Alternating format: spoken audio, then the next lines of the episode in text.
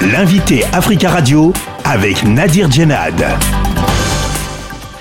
Taladaf, bonjour. Bonjour Monsieur Djenad. Vous êtes euh, coordinateur en France du parti du président sénégalais Macky Sall, l'APR, l'Alliance pour la République. Le 4 avril, c'est la fête d'indépendance du Sénégal et cette année, cette fête se déroule dans un contexte de tensions euh, politiques hein, sur fond d'élections présidentielles en 2024. Le président euh, Macky Sall a appelé lundi soir au dialogue et à la concertation avec toutes les forces vives de la nation. Est-ce que vous appelez, euh, par exemple, le PASTEF à un dialogue pour éviter de nouvelles tensions? Bien sûr, bien sûr. Euh, nous, nous sommes, nous sommes des, des, élèves de, de Macky Sall, donc euh, c'est normal que quand le président appelle au dialogue, que nous, nous voulons un Sénégal apaisé, nous voulons un pays de paix, donc un pays où règne la paix, la sérénité, où les gens puissent aller et venir et vaquer, leurs occupations. Donc ça, c'est normal que quand le président Macky appelle à la paix, que nous fassions même. Dans son intervention euh, lundi soir, le président Macky Sall n'a pas évoqué euh, une éventuelle candidature à l'élection euh, présidentielle, mais dans un entretien paru le 20 mars dernier dans l'hebdomadaire français L'Express, Macky Sall a estimé qu'il n'y avait pas d'obstacle constitutionnel à un troisième mandat. Est-ce que cela veut dire qu'il compte se présenter à cette élection présidentielle? Je ne sais pas ce qu'il compte faire, mais en tout cas, nous, nous souhaitons, nous souhaitons ardemment qu'il se présente. Voilà, donc parce que nous savons que la révision constitutionnelle euh, faite par référendum donc euh, en mars 2016 ne lui permet. Donc euh, voilà. Maintenant, euh, la décision lui appartient, mais nous, en tant que coordinateur de la, de l'APR au Sénégal, nous souhaitons ardemment la candidature du président Macky Sall, parce que nous savons qu'il n'y a aucun, aucun obstacle constitutionnel. L'APR souhaite que le président Macky Sall se représente, mais est-ce que pour faire baisser les tensions et les questions que beaucoup de monde se pose, est-ce que le président devrait lever toute ambiguïté concernant ses intentions? Pour moi, il n'y a pas d'ambiguïté. Euh, la loi constitutionnelle le lui permet, le lui permet, il a le droit de se présenter, mais la décision lui appartient. Mais en tout cas, comme je l'ai dit tantôt, nous, en tant que militants de l'APR et en tant que, et tous nos sympathisants, et toute la majorité présidentielle de Ben parce que nous sommes dans, le cadre d'une majorité présidentielle, la majorité présidentielle veut que le président Macky Sall continue et, et qu'il se présente en 2024 pour le second quinquennat. Est-ce qu'il il devrait euh, s'exprimer très rapidement sur le sujet selon vous? Le momentum lui appartient.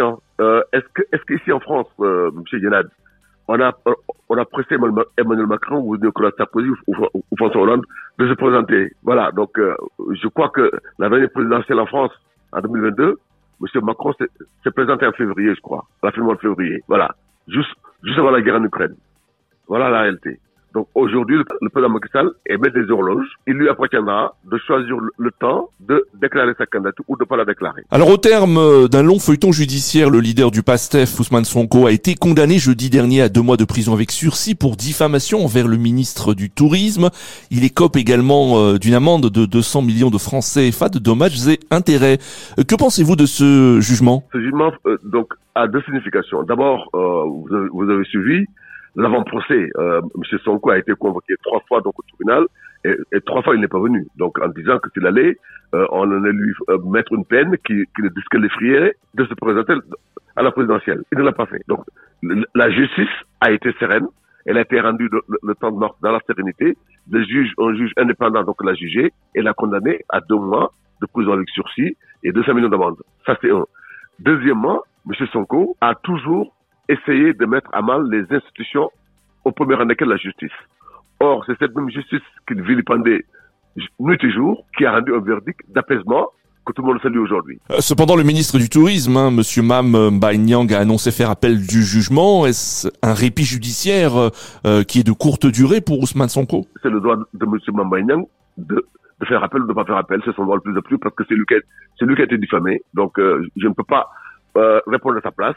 voilà, celui qui a été diffamé parce que M. Mamonian, c'est quand même un homme politique qui a une famille, qui a une femme, qui a des enfants, qui a été sali par Ousmane Sonko. N'oublions pas que quand même, Ousmane Sonko avait dit aux gens, au monde entier, que M. Mamonian a été épinglé par un rapport dont je détiens la preuve et s'il porte plainte contre moi, je rapporte la preuve. Et à chaque fois qu'il est convoqué donc devant le tribunal, il a fui. Donc il n'a pas voulu, il n'a pas daigné, il n'a pas pu apporter les preuves de ces allégations, raison pour laquelle donc il est condamné, et Mambaignan se sentant victime et sali, il est son droit s'il veut, s'il veut faire appel. Ça, c'est son droit le plus absolu. Cette procédure judiciaire a provoqué euh, des tensions, l'interdiction de manifestations ainsi que des arrestations ces dernières semaines dénoncées par des organisations de défense des droits de l'homme et euh, l'opposition, hein, ces ONG et l'opposition parlent de restriction des libertés.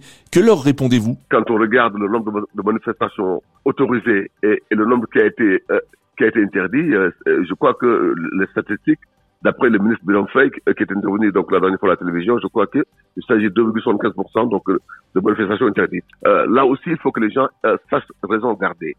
Il est normal que lorsque un politicien de la femme de Ousmane Sonko fait des bêtises et qu'à chaque fois qu'il a main avec la justice, il veut appeler à des manifestations pour essayer de déstabiliser donc le gouvernement et les institutions de la République, qu'il sache que force restera à la loi.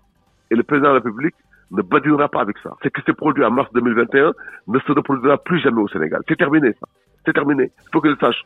Et il faut aussi que ces partisans le sachent.